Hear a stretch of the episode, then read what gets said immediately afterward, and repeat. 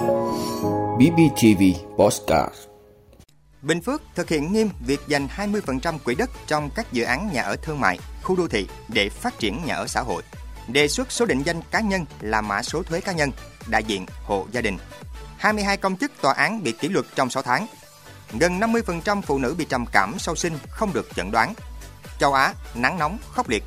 Đó là những thông tin sẽ có trong 5 phút trưa nay, ngày 9 tháng 5 của BBTV.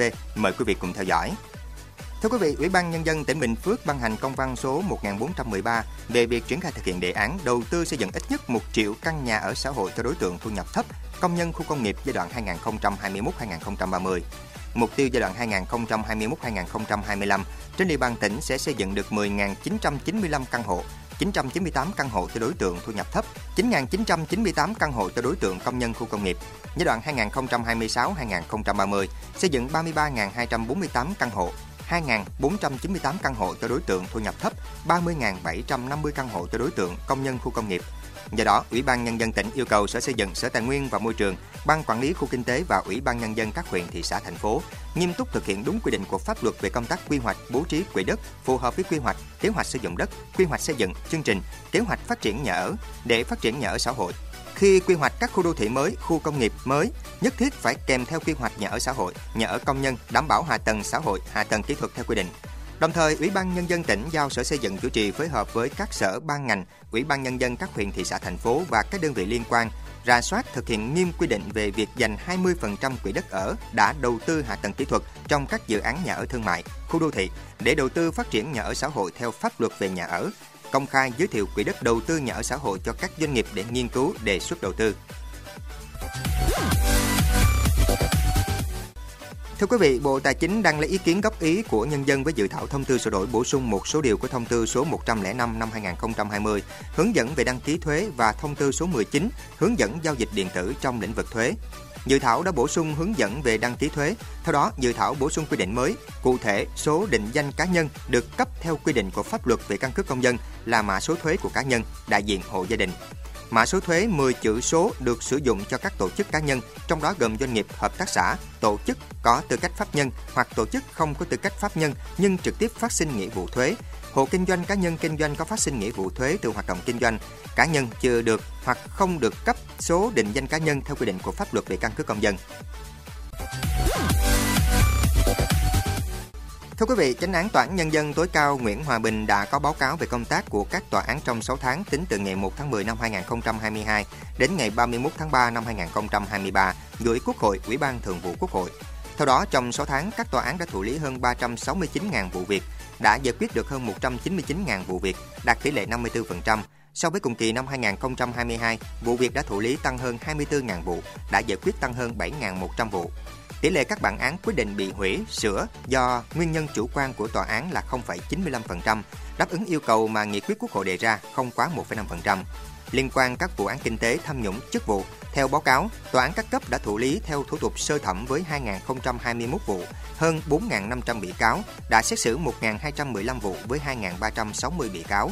Trong đó đã thụ lý theo thủ tục sơ thẩm đối với 384 vụ với 917 bị cáo phạm các tội tham nhũng, đã xét xử 190 vụ với 406 bị cáo.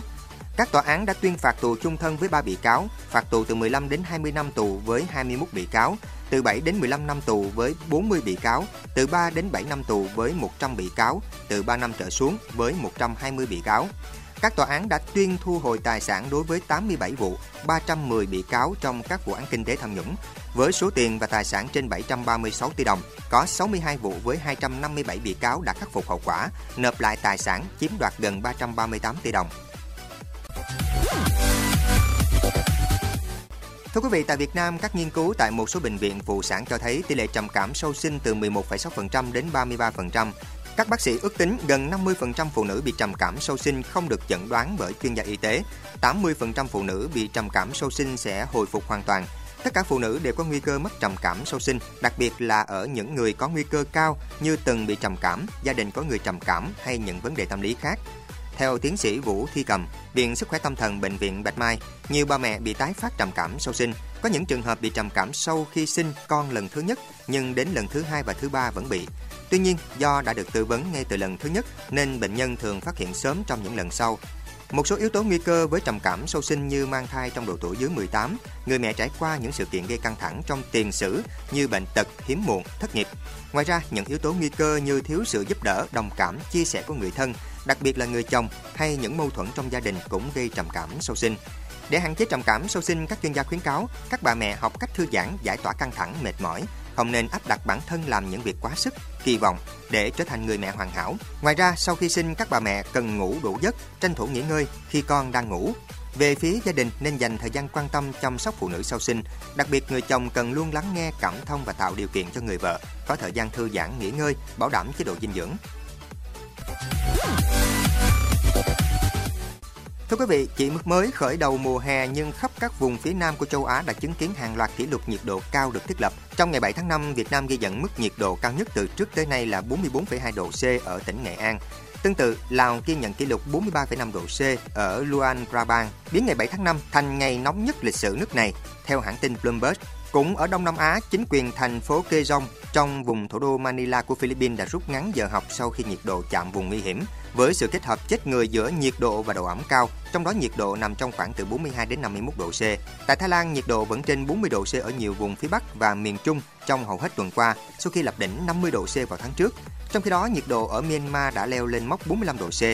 Nắng nóng dữ dội còn xảy ra ở Trung Quốc, Ấn Độ, Bangladesh trong những tuần gần đây. Ít nhất 13 người đã thiệt mạng vì sốc nhiệt và hàng chục người khác phải nhập viện khi dự một sự kiện gần thành phố Mumbai, dưới cái nóng 45 độ C vào giữa tháng 4. Trong khi nhiều tờ báo địa phương đưa tin mặt đường ở thủ đô Dhaka của Bangladesh bị chảy nhựa, còn tại Trung Quốc hơn 100 trạm khí tượng ghi nhận kỷ lục về nhiệt độ hồi tháng trước. Một trong những yếu tố góp phần gây ra đợt nắng nóng hiện nay theo giới khoa học là hiện tượng El Nino. Sau gần 3 năm nhường sân cho hiện tượng đối nghịch là La Nina, El Nino được Tổ chức Khí tượng Thế giới dự báo sẽ quay lại vào tháng 10 năm nay, thậm chí sớm hơn vào tháng 7.